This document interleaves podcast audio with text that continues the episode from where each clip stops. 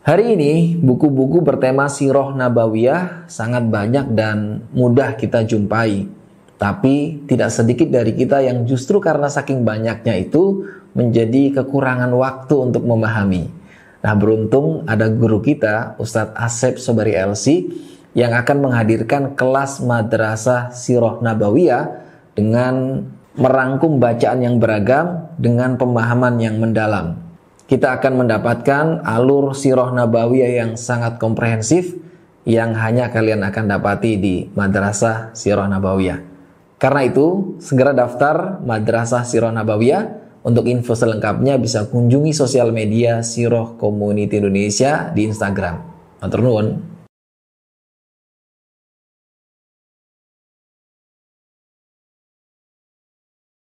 Assalamualaikum warahmatullahi wabarakatuh. Alhamdulillah wassalatu wassalamu ala rasulillah wa ala alihi wa mawalah. Rabbi israh li sadri wa yassir li amri wa hlul uqdatam min lisani yafqahu qawli. Amma ba'd. Sahabat Siroh, di mana pun Anda saat ini berada, senang sekali saya Umar El Rozi bisa kembali menyapa di podcast SCI. Dan seperti biasa, perbincangan seputar Siroh Nabawiyah dan juga sejarah peradaban Islam, kita akan kembali simak dari uh, guru kita yang alhamdulillah sudah bersama dengan kita ya. Selalu meluangkan waktunya minimal sepekan sekali untuk podcast SCI berbagi seputar tema-tema siroh dan di kesempatan kali ini kita akan berbicara uh, sesuai alur belajar siroh yakni tentang tema jahiliyah ya Eh, seperti apa detailnya dan apa saja yang harus kita belajar sekaligus juga mungkin ada poin-poin untuk diajarkan dari jahilah itu kita coba akan bincangkan kurang lebih 45 menit ke depan insya Allah. Insya Allah. Assalamualaikum Ustaz. Waalaikumsalam warahmatullahi wabarakatuh. baik Ustaz ya? Alhamdulillah baik Mas Umar. Uh, tadi di awal saya sebutkan kita akan berbincang seputar jahiliyah. Tapi 40 menitnya hati-hati. Bisa lebih kan? bisa kurang. oh, bisa kurang ya. Ustaz, emang apa yang menarik dari jahiliyah Ustaz? Kenapa kita harus belajar itu gitu? Kan okay. cukup uh, ya kita belajar sirah Nabi, uh, peradaban Islam, bukankah sudah cukup, Sat? Uh, kalau masalah pentingnya gitu. Oke. Okay. Ada kata-kata Umar, bukan Umar Ar-Razi, ah. jadi Umar Ibnu Khattab ini ah, berbeda. Innamatun qadu atau tanqudu antara dua. Innamatun qadu ural Islam urwatan urwah. Idza 'asha fil Islam man la ya'riful jahiliyah. Kekuatan Islam itu akan terurai, dalam arti akan runtuh, akan melemah. Mm -hmm. Seperti simpul-simpul jaring yang terurai, akan melemah. Apabila ada generasi muslim, generasi muslim yang tumbuh tapi tidak mengenal jahiliyah. Ah, Masya Allah. Ini hmm. jadi catatan penting buat kita semua kalau yang uh, selama ini intens juga belajar siro ya ternyata perlu untuk mengkaji perkara jahiliyah. Seperti tema sebelumnya kita pernah bahas juga saat ya, ternyata jahiliyah itu bukan hanya sekedar uh, masa atau waktu atau komunitas orang-orang hmm. jahiliyah hmm. itu ya. Ternyata batasannya. ada batasannya. Hmm. Ternyata juga nilai-nilai ya. Bukan bukan juga itu dasarnya justru. Oh itu dasarnya. Iya. Oh yang artinya walaupun masa jahiliyah yang kita sebut misalnya kondisi sebelum Nabi diutus, ya. nilai itu masih mungkin ada sampai sangat hari ini. Sangat. Dan itu sangat jadi mungkin. perhatian ya, sehingga itu. ada quote apa quote-nya Umar Kata-kata Umar itu kan di situ letaknya. Idza asya fil Islam hmm. man la ya'riful jahiliyah. Apabila ada generasi muslim tumbuh tanpa mengenal jahiliyah. Berarti tanpa mengenal jahiliyah itu kan yang dikhawatirkan Umar itu maksudnya gini. Hmm. Jadi mereka merasa dengan tahu Islam itu udah cukup. Padahal tahu Islam itu kan artinya tahu yang baik. Ya. Pengetahuan tentang sesuatu yang baik itu akan sempurna apabila disertai dengan pengetahuan tentang kebalikannya. Iya dong. Iya, iya. Kita bisa bisa membedakan sesuatu atau bisa mengetahui sesuatu dengan lebih jelas ketika kita tahu kebalikannya ya. lawan pembandingnya. Iya. Hmm. Jadi nah, ketika kita bicara jahiliyah kita bukan sedang membahas tentang ya orang-orang jahiliyah sebelum Nabi itu saja ya. Otomatis dong. Nilai-nilai itu yang kita Otomatis coba. dong. Oh. Artinya Umar khawatir kalau bisa ya. difahami bahwa Umar itu khawatir uh, kan pengetahuan orang tentang Islam akan berbeda-beda, nggak mungkin satu level. Nah, ketika seorang tahu tentang Islam dan tentu saja pengetahuannya bisa jadi tidak sempurna, sangat mungkin mm-hmm. seperti kita lah, gitu ya, tidak sempurna. Kita sudah merasa kita udah Islami. Padahal yang kita rasa Islami itu sebenarnya itulah jahiliyah. Itu yang dikhawatirkan Umar. Sehingga dia merasa sudah Islami, padahal sebenarnya dia jahiliyah. Dan jahiliyah itu tentu saja bagi Umar jelas. Jahiliyah itu adalah lawan dari Islam. Jahiliyah itu adalah reruntuhan gitu. yang eh, atau katakanlah puing-puing gitu ya. Yang diruntuhkan oleh Islam tadinya atau konstruk atau bangunan diruntuhkan oleh Islam dan Islam berdiri dari atau setelah fase meruntuhkan jahiliyah itu. Jadi kalau ada orang merasa Islami padahal sebenarnya dia mengamalkan jahiliyah, berarti dia bahaya sekali di sini. Enggak lah menjalani kehidupan sebenarnya berdasarkan dan dalam uh, katakanlah jalan yang salah gitu. Tapi dia merasa benar. Merasa di atas Islam ya? itu yang dikhawatirkan. Makanya dari situ Islam akan runtuh. Ya gimana nggak runtuh? Hmm. orang di situ uh, pseudo Islami kan gitu. Okay. nah dari situ makanya penting sekali. Jadi ini bisa berlaku maksudnya. Jelas dari pesan Umar itu itu bisa berlaku kapan pun sebagai nilai, bukan semata-mata sebagai uh, kasus atau isu-isu kasuistik. Jadi jahiliyah bukan masalah. Makanya tadi jahiliyah betul tidak dibatasi oleh uh, waktu ataupun tempat. Ya. Artinya ada jahiliyah di waktu tertentu, di tempat tertentu, tapi esensi dari jahiliyah itu sendiri adalah nilai yang itu bisa berlaku kapan pun dan itu yang harus kita hati-hati. Hmm. Oke, jadi poin apa saja nih Zat yang harusnya kita sebagai itu dia bagian dari alur belajar sirah si, ah, ya. Betul. Apa saja yang harus kita kan belajar? alur alur materi ya nih, ya. alur materinya kan kalau kita belajar sirah nabawiyah. Itu kan masa jahiliyah jelas. Mm -hmm. Ya. Kemudian uh, masa kehidupan Rasulullah SAW tapi dibagikan pra kenabian, mm -hmm. ya kan? Artinya otomatis uh, ini masa masa jahiliyah, tapi Rasulullah SAW sudah hidup, gitu kan.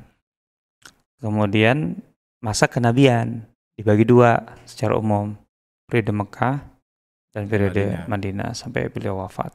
Hmm. Kan empat ini sebenarnya. Yeah. Nah, dalam hal ini baik itu uh, anak-anak atau pelajar yang belajar sirah nabawiyah hmm. ataupun gurunya. Yeah orang tuanya mengajar, ya? yang mengajar itu hmm. guru orang tua termasuk ketika mau mengajarkan sirah kan empat materi ini nggak mungkin enggak gitu.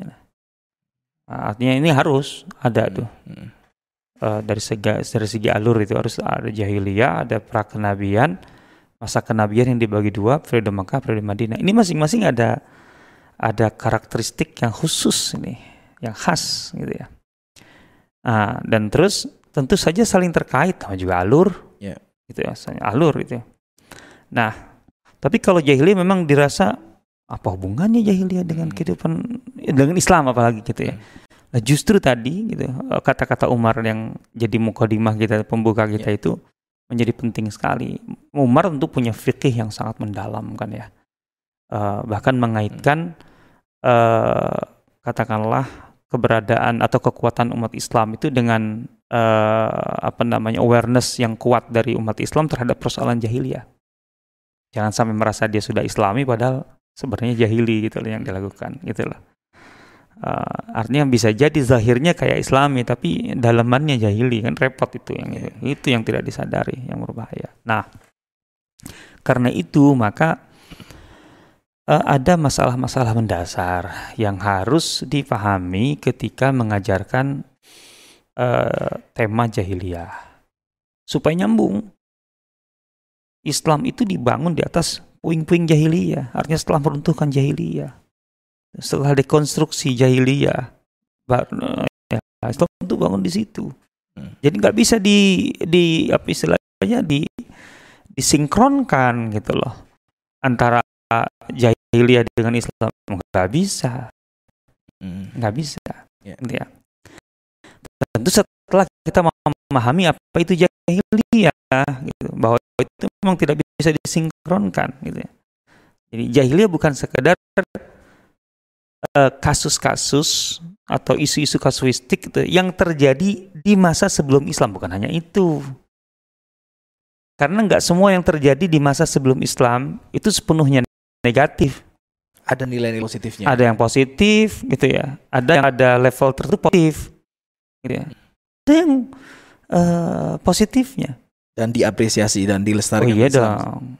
Contohnya uh, pembelaan terhadap keluarga. Jahiliyah kan kuat sekali pembelaan keluarga. Artinya di level ini, di tingkatan ini sebagai bahwa keluarga itu adalah bagian dari kehormatan kita gitu loh. Kemudian kita harus uh, betul-betul menjaga kehormatan dan kesucian itu. Kemudian kita membela jahiliyah itu ya. Di jahiliyah itu sudah sudah ada, ada di jahiliyah itu. Dan dalam Islam nggak salah.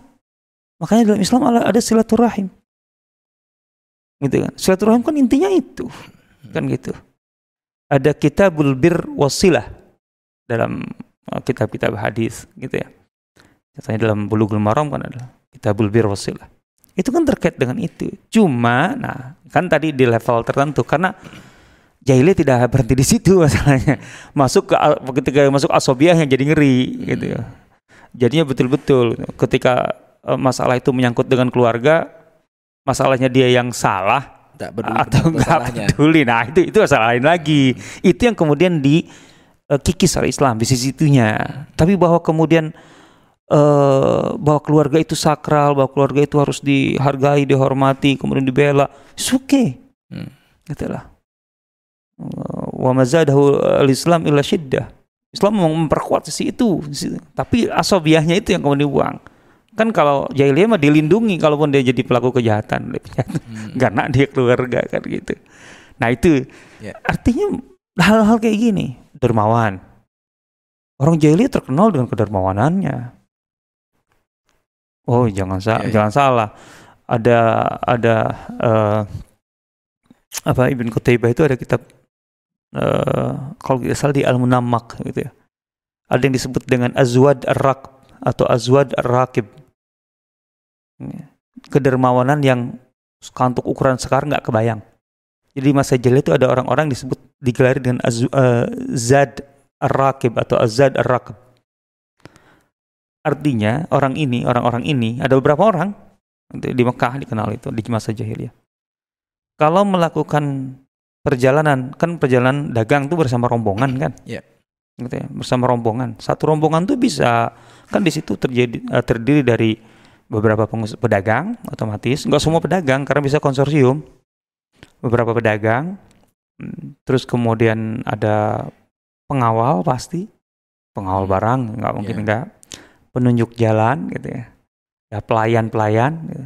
Hmm. artinya sekali melakukan perjalanan itu bisa puluhan bahkan bisa ratusan tergantung volume perdagangan nah orang-orang yang disebut dengan azwad ar-rakab itu gitu ya. kalau melakukan perjalanan bersama rombongan mereka ya, itu membuat semacam uh, kesepakatan dengan yang ikut rombongan. Aku bersama kalian ya. Aku mau dan mereka pengusaha pasti hmm. orang-orang kaya. Aku mau berdagang bersama kalian. Nanti kalian kuterima sebagai rombonganku. Asal syaratnya satu. Kalian tidak boleh mengeluarkan biaya. Aku yang nanggung. Ah, ya. Itu sudah tradisinya jahiliyah itu ya. Oh iya, tadi ya? dalam ketahuan munamak. Oh, tidak salah munamak. Ya. Saya dapatkan itu itu kan nggak sembarangan itu. lah kalau 30 orang perjalanannya bisa dua bulan, berapa harus keluar duit? Nggak boleh. Salah satunya adalah Abu Umayyah bin Mughirah. Ayahnya Ummu Salamah. Hmm. Ummu Salamah itu kan Hindun binti Abi Umayyah bin Mughirah. Itu salah satunya. Zadur Rakab. Bayang kan? Ya, ya. Kan negatifnya di mana di, di sisi itu ya. gitu ya. Nah, sebelum masuknya ke masalah aneh. Jahiliyah masalahnya gitu. Hmm. Itu ketika mereka dermawan seperti itu, itu untuk sesuatu yang Kemudian ini yang menjadi masalah dalam Islam. Gitu. ya. Alasannya Investasi reputasi, gitu loh, gitu kan. Artinya sisi eh, apa namanya man itunya itunya ada. Itu kan yang kemudian oleh Islam diperbaiki. La tubtilu sadaqatikum. Bil manni wal adha. Al man itu adalah ketika orang dermawan itu diinvestasi untuk membangun reputasi, membangun kehormatan gitu loh. Kalau sekarang investasi untuk bisa dicoblos gitu loh. Dalam- Nah, itu nilai jahiliyah. ya. Oh iya dong. Kalau memang untuk itu dalam Iya. arti untuk semata-mata itu Hmm. gitu loh.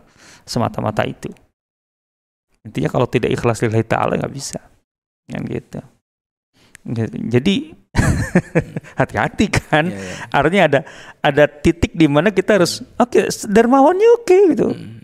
Tapi ketika itu kemudian eh, tadi untuk alman dan kemudian al adha al adha itu kemudian dia merasa eh, apa namanya dengan begitu layak dihormati karena sudah terhormat gitu kan investasi kehormatan layak dihormati gitu ya sehingga kemudian dia layak merasa layak sombong kemudian bisa merendahkan siapa pun yang lain gitu loh lah itu kan Abu Jahal kan sifat Abu Jahal kan gitu.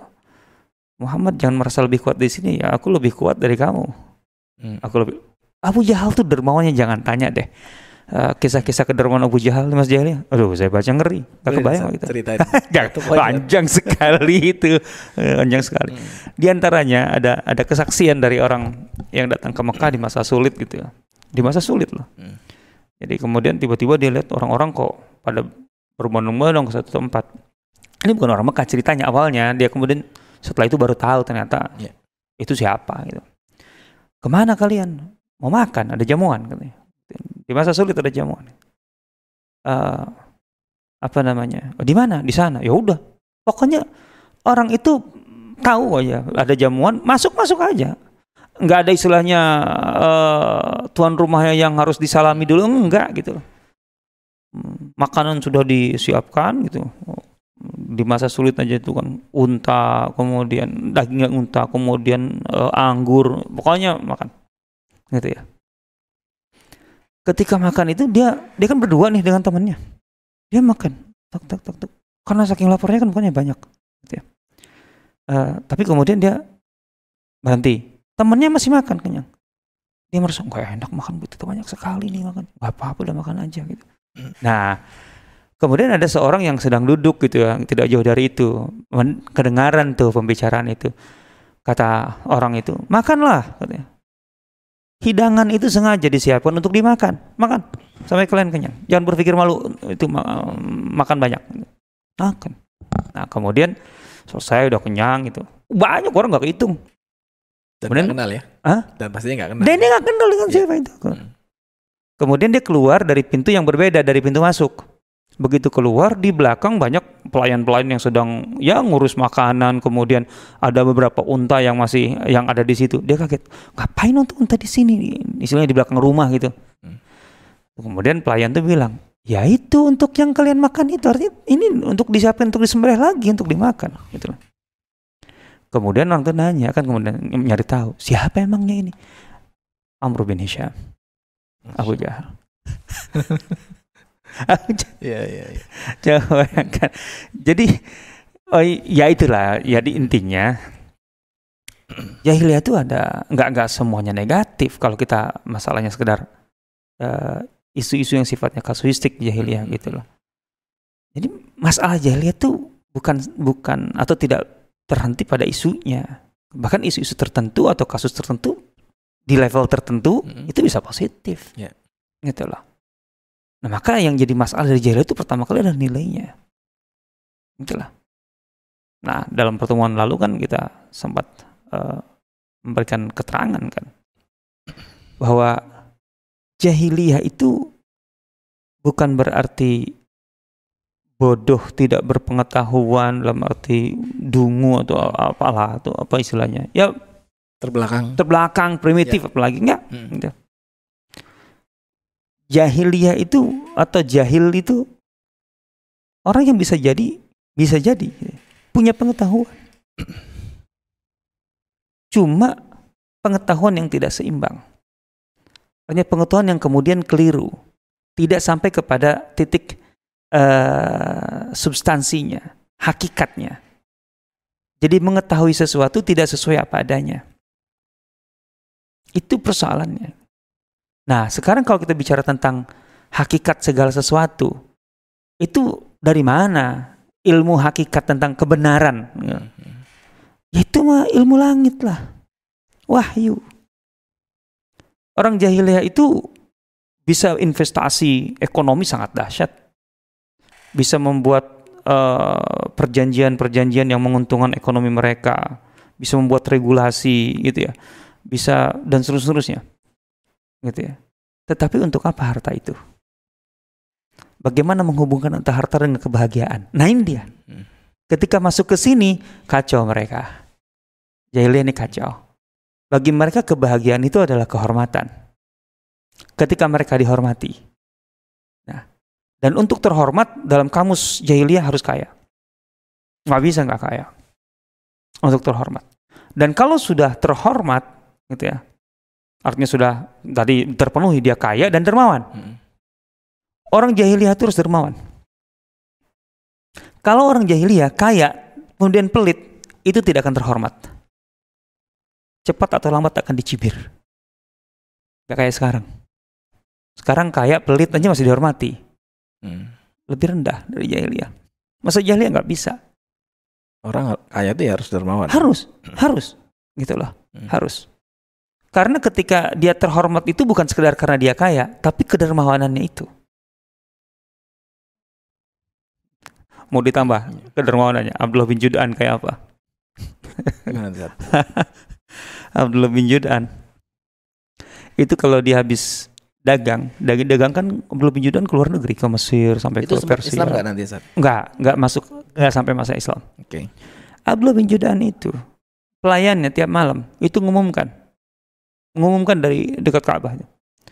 Siapa yang malam ini gitu mau makan, datanglah ke rumah Abdullah bin Judan. Satu kota, artinya kalau mau makan makan aja, hmm. disiapin. Bahkan ada riwayat uh, apa tempat masak itu ya kayak periuk gitu ya. Kuali gitu. Kuali gitu ya. ya. Kuali itu bisa pakai tempat orang berteduh. Dahsyat ya. Tiap hari open house ya mereka ya. Kalau bis dagang di open house dan orang semua bisa kapan apa namanya uh, siapa saja silahkan makan. Abdullah bin Judan, jangan tanya. Hal kulihal. Hmm. Gitu. Ya. Ini kalau kita batasi di sini maka akan kita akan akan keliru atau setidaknya tidak tepat gitu memahami jahiliyah. Kalau dari kasusnya ini, hanya di kasusnya. Maka pertama kali harus difahami kuncinya nih ketika mengajarkan yeah. jahiliyah. Jahiliyah itu adalah sebuah nilai universal. Jahiliyah adalah sebuah nilai universal. Jadi jahiliyah itu tidak terbatas pada uh, wak waktu dan tempat. Hmm. Gitu ya. Jahiliyah Mekah saja. Hmm. Jahiliyah Arab saja. Enggak. Jadi pemahaman kita harus diluruskan ya bahwa ketika ngomong jahiliyah itu bukan sekedar Quraisy bukan. dan zaman apalagi Quraisy artinya terlalu sempit banget Mekah. Hmm. Emang Quraisy terpisah dari Arab yang lain? Secara budaya, secara apa kan enggak juga, ya enggak bisa, gitu loh. Artinya bahkan bukan hanya Arab. Oh, iya, iya. Nilai universal. Karena inti dari jahiliyah itu tadi, ketika manusia uh, menjalani kehidupan ya, terlepas dari uh, landasan, misalnya landasan filosofinya, kebenaran tentang segala sesuatu yang ada dalam kehidupan ini. Dan itu hanya wahyu yang bisa menjelaskan kebenaran itu, hakikat itu, yang uh, yang bisa menjelaskan uh, atau membekali manusia dengan hakikat itu kan, hakikat kebenaran itu kan wahyu. Al-haqqu rabbik. Sehingga anda bisa kaya, bisa berinvestasi, bisa membangun jaringan ekonomi, gitu ya. bisa memiliki uang sebesar apa pun. Gitu. Itu kan ilmu loh, pengetahuan loh itu. Tapi untuk apakah itu uh, untuk apakah semua kekayaan itu? Ya untuk kehormatan. Kenapa kehormatan? Karena dengan kehormatan dapat kebahagiaan. Nah ini hmm.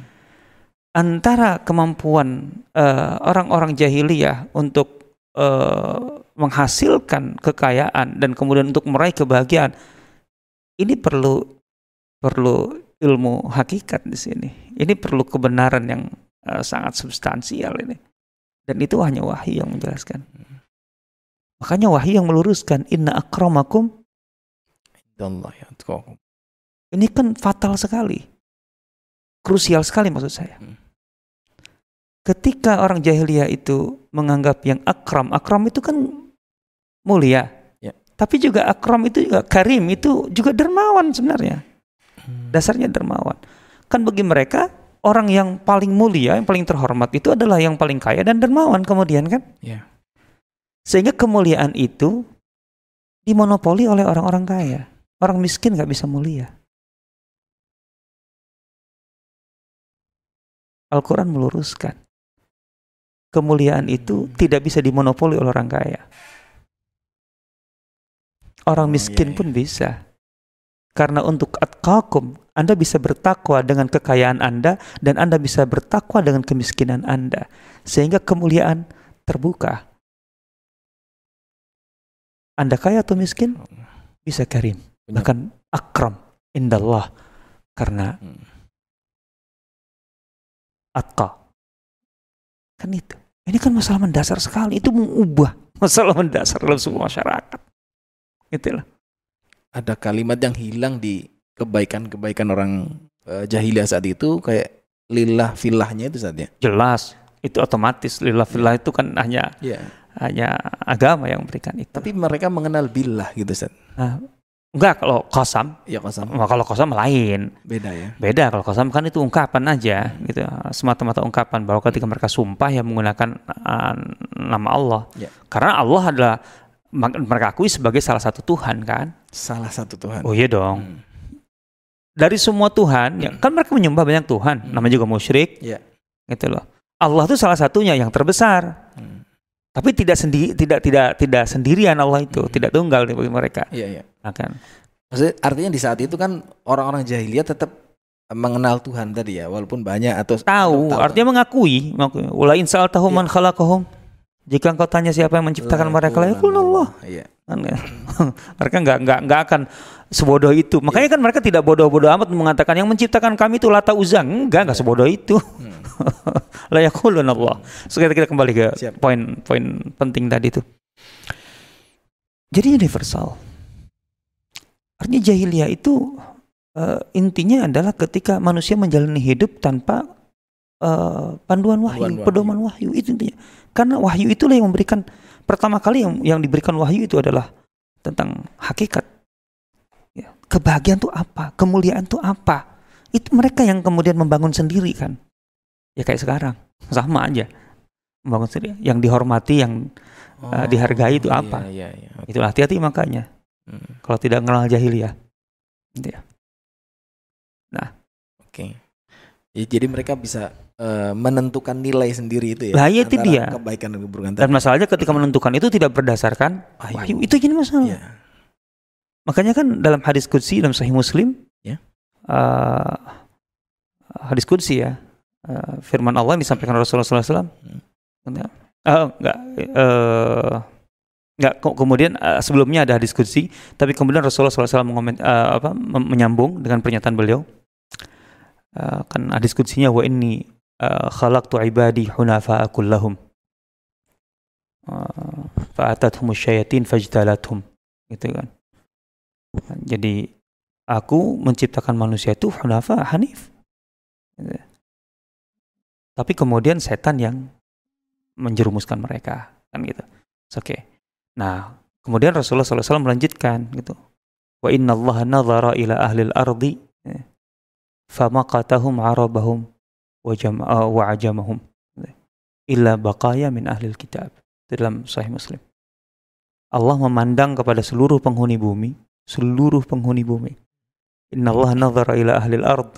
Jadi bukan hanya Jazirah Arab, ya. apalagi nyekur Quraisy Mekah. Allah memandang ini sebelum Islam, gitu kan? Ini sebelum Islam jelas karena hadis berikutnya menyatakan kemudian aku mengutusmu. Gitu. Kemudian Allah memandang kepada seluruh penghuni bumi, maka Allah murka. Artinya dari dari yang terlihat yang dilakukan oleh semua penghuni bumi Allah murka. Dan itu ditegaskan bahwa itu semua arabahum wa ajamahum Kalau sudah Arab dan ajam artinya semua, semua ya. tidak terkecuali. Kan ajam itu selain Arab kan ya. itu intinya. Selain Arab. Berarti semuanya.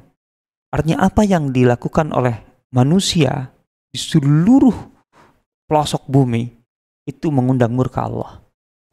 Karena nggak ada yang berpedoman kepada syariat Allah. Ada sih yang masih benar, dikecualikan ada, tapi illa baqaya min ahlil kitab. Baqaya itu sisa-sisa. Kalau bangunan tuh puing-puing, sudah lagi tidak utuh, hmm. gitu loh. Artinya oke okay, dia masih masih memegang kebenaran, tetapi dalam konteks yang udah parsial, sudah terpisah-pisah, sudah ter, artinya tidak membentuk satu kesatuan konstruk yang utuh. Illa baqaya min ahlil kitab. Baqaya. Jadi tidak ada lagi satu komunitas, satu kelompok masyarakat gitu ya satu negara atau satu kumpulan manusia gitu yang segala sesuatunya secara kolektif berpedoman kepada wahyu sudah nggak ada ada orang per orang saja dan itu tidak sudah lagi tidak mewarnai otomatis bakal ya sisa-sisa mana mungkin ya. mewarnai ini dia artinya jahiliyah itu itu esensinya ketika manusia menjalani kehidupan gitu tidak berdasarkan pedoman atau petunjuk Allah dan itu berlaku universal. Itu yang kita harus pahami dari awal. Sehingga ketika kita memasuk ke materi uh, Sirah Nabawiyah, kemudian ada judul jahiliyah, biasanya yang ditonjolkan itu adalah contoh-contoh kasusnya. Yang itu terjadi, kebanyakannya terjadi di tengah masyarakat Arab. Ini jangan dianggap sebagai pembatasan bahwa itulah jahiliyah. Tapi ini contoh kasus jahiliyah yang terjadi di tengah masyarakat Arab. Padahal jahiliyah tidak terbatas di tengah masyarakat Arab. Kita bisa mengambil contoh lebih baik, eh, lebih banyak, sorry. Makanya kalau kita baca buku Nadawi contohnya, memberikan contoh lebih banyak tentang jahiliyah di Persia, jahiliyah di Romawi, jahiliyah di artinya di Eropa, di India, di Mesir, di mana-mana kayak gitu. Karena itu semua jahiliyah. Apalagi kalau kita mengambil buku yang panjang-panjang seperti uh, Tarikh Arab Qabla Islam, Dr. Jawad Ali gitu ya. Ini kan 11 jilid. Hmm. Tarikh Arab Qabla Islam. Ini yang Arabnya aja gitu. Nah, pentingnya buku ini kemudian poin kedua ketika kita bahwa jahiliyah itu universal, kan itu masalahnya pertama kali masalah nilai gitu sebelum masalah praktek. Uh, kemudian masyarakat Arab sendiri itu bukan masyarakat yang terpisah. Nah, ini memahami periode sebelum Islam itu. Jadi jangan dianggap Arab di mana Rasulullah lahir itu seakan-akan terpisah dari percaturan dunia secara geopolitik, geoekonomi. Enggak, mereka tuh terhubung dengan dunia. Gitu loh. Bahkan itulah kelebihan Mekah. Pada masa Rasul lahir itu, Mekah itu adalah titik sentral yang paling berpengaruh di seluruh jazirah Arab di mana jazirah Arab menjadi uh, penghubung bagi seluruh jalur dunia pada masa itu. Jadi Arab, Jazirah Arab itu sangat menentukan sebagai jalur penghubung. Hmm. Mau dari timur, mau dari barat, mau di mana pun. Gitu. Artinya Eropa, Asia Timur, gitu, Selatan, terhubungnya di Jazirah Arab. Nah, sementara Mekah itu penentu, titik penentu Jazirah Arab. Paling krusial. Nah, Rasul lahir dari situ dari keluarga yang paling mulia di Mekah, Bani Hashim. Ini enggak bukan satu kebetulan gitu loh. Kita harus pahami. Jadi jangan kemudian mengangkat uh, apa namanya Mekah dan Arab secara umum seakan-akan terpisah dari percaturan dunia. Bahkan menjadi penentu pada saat itu dalam beberapa hal. Betul kalau dalam kekuasaan, politik itu tidak menentukan. Tapi dalam perdagangan, dalam transportasi, hubungan antara mereka. Gitu ya. Dan ini Al-Quran memberi mengangkat ini. Surah Al-Fil itu sedang mengangkat apa sih sebenarnya kalau kita baca dalam konteks sebagai materi jahiliyah? Surah Al-Fil kan terjadi di masa jahiliyah kan? Ya. Penyerangan Abraha. Itu menunjukkan betapa Mekah dalam hal ini kan ah. kasusnya serangan Abraha ke uh, dari Yaman ya, uh, berada dari Habasyah yeah. ke Yaman, ya, kemudian menyerang ke Mekah. Itu dalam konteks apa sebenarnya? Apakah itu kepentingan pribadi Abraha? Ini dia. Banyak yang berpikir berhenti di sini. Ini hanya masalah sosok Abraha atau kepentingan Abraha gitu. Yang Padahal itu. Abraha waktu itu gitu, berperan sebagai pelaksana atau penghubung dari kepentingan Romawi, gitu, Bizantium dengan Habasya sebagai mitra hmm. untuk berhadapan dengan Persia. Hmm. Titik ini krusialnya di Mekah.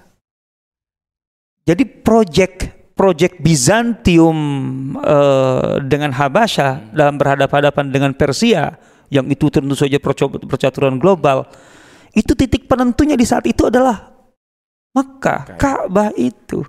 Jadi ini tidak terpisah gitu loh.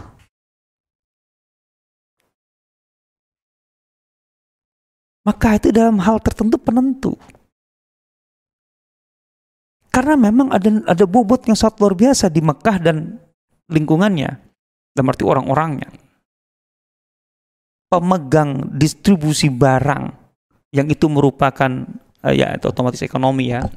Yang merupakan unsur paling uh, vital dalam menunjang kekuasaan baik Romawi atau Persia Bizantium Persia. Itu pengendalinya Makkah itu masalahnya. Makanya kenapa Abraham membidik itu. Abraham itu proksi kalau bahasanya sekarang hmm. itu proksi gitu loh dan dia paham dan dia paham, dan semua paham bahwa titik krusialnya Mekah. Nggak cukup dengan menguasai Yaman untuk bisa kemudian meredam uh, apa namanya Persia. Ini harus kita pahami dengan baik ini. Jadi tidak Mekah itu dan Arab itu tidak terpisah dari percaturan dunia, geopolitik, geoekonomi, geososialnya. Sangat. Gitu. Maka sebenarnya berkelindan itu nilai-nilai itu berkelindan. Cuman memang ada kasus-kasus yang khas di, di Mekah, ada kasus-kasus yang khas di Jazirah Arab, ada kasus-kasus yang khas di luar itu. Itunya. Nah, jadi ketika uh, Islam itu uh, diturunkan, Al-Quran diturunkan, gitu ya, Islam itu lahir gitu, dengan Iqra bismi rabbika. Betul, perjalanan awalnya memang di Mekah. Ya, ya iyalah itu manusiawi lah. Nggak mungkin tiba-tiba langsung universal kan? Kan dimulai dari titik kecil kan? Otomatis. Dan dari lingkungan Mekah itu. Betul. Maka secara kasus yang dihadapi di awal-awal itu adalah jahiliyah Mekah kan? Ya. Kasus Mekah. Tapi bukan berarti kemudian uh, itu sebagai pembatasan. Ajaran Islam itu dari awal tidak sedang berbicara atau tidak membatasi pembicaraannya pada budaya lokal, budaya Arab, enggak, secara nilai itu universal. Sehingga enggak bisa dikatakan Islam lahir dari Arab. Arab. Itu kan naif sekali, nggak ngerti sejarah ini. Seja dari, dari aspek sejarah saja nggak ngerti ini. Karena sebagaimana jahiliyah tadi ya nilainya juga universal, ya, ya. maka Islam hadir juga lah memang sebagai solusi untuk universal tadi ya. Lah kan sekarang kalau kita bicara hikmah pengangkatan atau uh, perutusan para rasul itu, kenapa rasul diutus? Itu kan untuk memperbaiki kerusakan di muka bumi. Lah ya iya. Bukan di Bukan. masyarakat tertentu. Iya. Rasul kan nabi terakhir, otomatis untuk seluruh lil alamin nadhira. Berarti Islam itu dari awal memang solusi untuk universe. Untuk dunia. Makanya Islam, kalau kesimpulan Islam lahir dari budaya Arab lah, sehingga kemudian kita perlu bikin Islam Nusantara. Naif sekali. Dari aspek sejarahnya udah batal itu. Gitu loh. Jadi ini harus dipahami dengan baik. Jangan sampai uh, salah gitu loh. Nah, saya coba memberikan mempertajam contoh tadi ya, karena supaya tidak melebar ya. Yeah.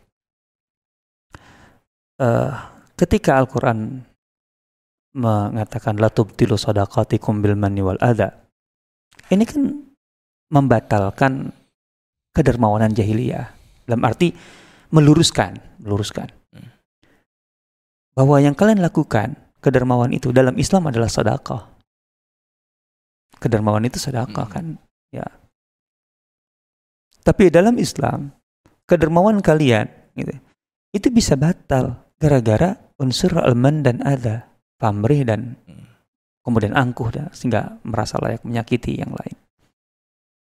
Ya lah jelaslah apa yang kemudian menempatkan seorang Umayyah bin Khalaf untuk menyiksa Bilal.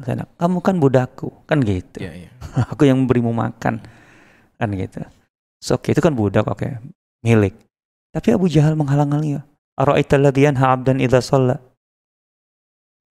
Gitu Sampai merasa dia yang paling berkuasa. Artinya bisa bisa uh, melarang keyakinan seseorang, gitu kan. Engkau tidak boleh sholat di sini. Enggak. Emang punya siapa itu bumi? dia karena merasa anak aksarumin kamala wa walada. Kan itu dasarnya. Wa fara. Itu bahasa-bahasa itulah lebih kurang. Ya itu bukan bahasa bahasa bukan ungkapan Abu Jahal saja gitu ya. Tapi lebih kurang itu intinya. Kan? Kan dalam surah uh, Al-Alaq itu kan panjang itu. Uh, uh, Araita alladhi yanha 'abdan idza shalla araita in kana 'alal huda wa amara bit taqwa araita in kadzdzaba wa alam ya'lam bi anna Allah yara. Kan kalla la ilam yantahi lanasfam bin nasiyah nasiyatin kadzibatin khatiyah falyad. Apa arti nasiyah? Nasiyah itu kan intinya kebanggaan uh, tertinggi dari seseorang. Abu Jahal kan merasa dia paling lebih unggul, lebih apa, lebih, lebih kaya, lebih kuat, lebih kan gitu. Kan makanya faliyad onadia ini kan sebagai sebagai uh, balasan terhadap Abu Jahal gitu kan. Faliyad onadia kan dia bilang uh, aku aksaru ahli ahli hadzal wadi nadia. Orang paling kuat di sini, paling banyak pendukungnya. Faliyad onadia. Panggil, panggil. Sanad ozadania. Aduh. Kan uh, dari situ kan uh, kita Lihat masalah mereka itu. Kan itu adalah man ada adha. Inna akramakum indallahi atqakum. Bahwa yang paling mulia itu adalah yang sukses menjadi orang paling bertakwa di sisi Allah. Bukan hanya orang kaya yang dermawan. Karena bagi mereka itu. Ya. Prinsip ini yang kemudian dibenci sama mereka ya saat ya. Karena nanti model Bilal bisa sejajar ah, itu. Kalau kita baca riwayat, kenapa? Pernah nggak ada dialog Abu Lahab dengan Rasulullah terkait dengan artinya Rasulullah mengajak Abu Lahab masuk Islam? Jawaban Abu Lahab. Ini kalau ada kita akan tahu. Selain tadi Abu Jahal dan lain-lain. Ya. Abu Lahab itu pamannya begini. Pernah begini. Muhammad, kalau aku mau masuk Islam seperti uh, yang kau minta. Ya. Terus apa yang aku dapat? Artinya privilege-nya apa? Hak istimewa aku apa? Apa yang membedakan aku dengan mereka? Maksudnya pengikut-pengikutmu yang uh, muda-muda uh, atau lebih rendah setidaknya apalagi lemah. Kata Rasul apa? Engkau mendapatkan seperti apa yang mereka dapatkan. Sama, nggak ada bedanya. Kata Abu Lahab, agama macam apa yang menempatkan aku sama dengan orang-orang kroco-kroco itu? Nah, gitu. Nah. Gak make sense buat mereka. Jelas. Mereka paham. Artinya ini akan mengubah tatanan sosial yang sangat luar biasa Islam itu. Gitu loh. Wah keren nih. Prinsip kapitalisme hari ini harus belajar tentang itu saat ya. Karena jahiliyah sudah duluan ya. ya jahiliyah saat itu maksudnya. Iya. Quraisy saat itu. Nah, nah hmm. kan bagi mereka terhormat itu hanya orang kaya. Ya. Dan itu dalam prakteknya banyak deh. Nah ini kan kalau kita masuk kasusnya. Kenapa Abdullah bin Umar Maktum ketika masuk ke Rasulullah SAW berubah dalam arti merasa, aduh kenapa dia masuk ya. sekarang? Karena masalahnya meni lagi menimbang ini eh, orang-orang jahiliyah itu, tokoh-tokoh, kalau mereka kumpul, itu nggak boleh ada selain mereka yang ikut nimbrung di situ. Itu aib bagi mereka. Itu tercoreng tuh forum itu. Hmm. Lah Rasulullah sedang berbicara dengan mereka. Hmm. Mereka sedang serius gitu ada harapan lah gitu kan. Yeah. Ya mudah-mudahan aja kan ada yang tertarik. Eh Abdullah bin Umar tuh masuk. Itu bagaimana apa? Semua yang ada di, yang dibicarakan di forum itu bubar, ambiar. Dianggap nggak pernah ada. Hmm. kan mulai dari nol lagi kan. Yeah, yeah. Makanya Abbas wa lanjut. Bukan Rasulullah benci bukan gitu loh. Ini momentumnya tidak pas gitu loh. Bagi mereka tuh begitu. Al-Aqra bin uh, bin Hasan, Al-Aqra bin Habis ketika datang ke Madinah. Lihat Rasulullah sedang duduk dengan uh, Salman Al Farisi dengan uh, ya Abu Dhar Al Ghifari gitu.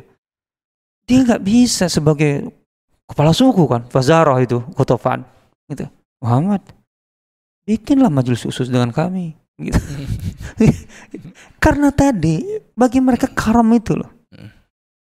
nah dalam Islam diubah itu enggak. Orang miskin pun bisa. Bahkan bisa melebihi orang kaya. Karena intinya siapa yang lebih bertakwa di antara kalian? Sehingga persaingan untuk menjadi lebih mulia itu terbuka. Inna akramakum indallahi atqakum. Maka mereka benci kemiskinan. Dari benci kemiskinan itu lahir uh, mengubur anak perempuan hidup-hidup. Dulu kan berarti angkat yeah, ini kan? yeah, makanya mengubur anak perempuan hidup-hidup itu bukan karena mereka benci perempuan yeah. karena mereka perempuan bukan bukan. itu bukan Salah paham kalau feminis ngambil di sini salah paham dia nggak tahu itu. Bukan.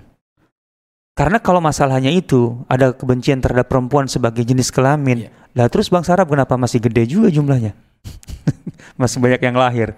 Dan banyak perempuan hebat juga. Lah ya itu makanya. Ya. Kan itu lah. Sekali itu okay. istilah lain bahasnya. Tapi yang penting apa masalahnya? Karena perempuan nggak bisa, nggak berpotensi untuk menambah kekayaan. Artinya kalau punya anak perempuan, kekayaan sulit untuk bertambah, berkurang bisa dikatakan pasti. Karena mereka berpikir bahwa uh, rizki anak itu ngambil dari rizki orang tua. Itu yang kemudian oleh Al-Quran di obrak-abrikan. Nah, nulat taqtul auladakum min imlaq. Karena kamu miskin, jangan kamu bunuh anakmu. Kenapa? Nah, narzukukum. Kalau kamu miskin sekarang, kami yang memberi, memberi rizki kalian. Artinya rizki kalian, narzukukum, ini idofah ini. Rizki kalian wa iyahum dan rizki mereka. Artinya beda rizki loh. Anakmu tidak pernah makan rizkimu. Itu diubah cara berpikirnya. Bahwa kemudian melalui kamu itu lain hal. Tapi sebenarnya itu memang rezeki anakmu. Cuman melalui kamu. Rezeki kamu lain lagi. Cara berpikir jahiliyah kan rezeki rezeki anak itu mengambil rezeki orang tua. Makanya nggak mungkin tambah kaya kan yang ada ngurangi. Makanya dibunuh atau dikubur hidup-hidup. Bukan karena masalahnya semata-mata itu perempuan, bukan. Tapi karena tidak mungkin menambah kekayaan. Tidak menambah kekayaan artinya pasti terhina karena nggak mungkin mulia.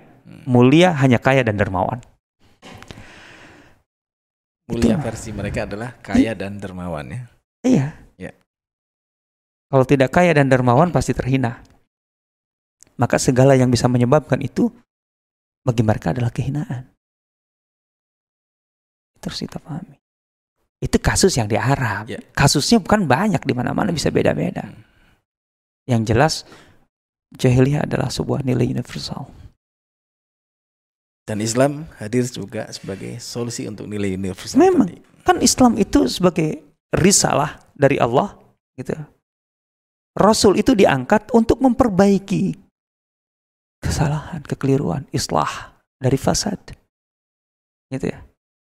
Makanya kenapa Ibnu Katsir menyebut Nabi Nuh adalah rasul pertama? Karena kerusakan masif di bumi pada saat itu itu terjadi sebelum Nabi Nuh diutus. Nabi Nuh itu diutus untuk memperbaiki kerusakan yang sudah sangat masif. Selalu para rasul itu diutus untuk memperbaiki kerusakan. Lah kerusakan sebelum Islam itu itu namanya jahiliyah. Ya. Ya. Makanya hati-hati kalau ada generasi muslim tumbuh serasa islami padahal jahili. Itulah pentingnya kita mengenal jahiliyah. Secara makna yang benar ya, tidak hanya jahiliyah yang dikerucutkan menjadi penduduk Mekah atau Madinah. Kasus-kasus yang terbatas di situ. Iya, karena bisa juga terjadi di belahannya. Bahkan itu memang terjadi ya di belahan bumi yang lain. Ya jelas pasti. Ya. Karena Islam untuk seluruh dunia. Insya Allah. Oke, Seth, jazakallah khair, Seth. Oh, iya. Kita jadi uh, diluruskan ya pemahaman tentang jahiliyah karena ini juga bagian dari uh, rangkaian kita belajar sirah nabawiyah. Kita harus memahami konsep jahiliyah itu seperti apa yang tidak hanya ada pada zaman Nabi diutus yakni di zaman di wilayah Makkah Madinah atau di masyarakat sebelum Nabi diutus tapi juga nilai ini ada merata dan bahkan bisa sampai kondisi hari ini di mana orang-orang yang sudah mengaku Islam pun sangat mungkin terjangkiti nilai-nilai jahiliyah saja. Ya, tamam. Baik, itulah tadi teman-teman dan sekedar tambahan informasi untuk belajar sirah nabawiyah lebih komprehensif lagi. Guru kita Ustadz Asep Sobari membuka kelas Madrasah Sirah Nabawiyah dan juga ada Madrasah Khulafaur Rashidin. Jadi teman-teman bisa tahu detailnya dengan cek deskripsi video ini. Sekaligus juga bisa baca informasi lainnya di akun official Sirah Community Indonesia. Akhirnya saya Umar El Rozi dan narasumber undur diri. Subhanakallahumma bihamdika asyhadu an la ilaha illa anta astaghfiruka wa atubu ilaik. Assalamualaikum warahmatullahi wabarakatuh. Waalaikumsalam warahmatullahi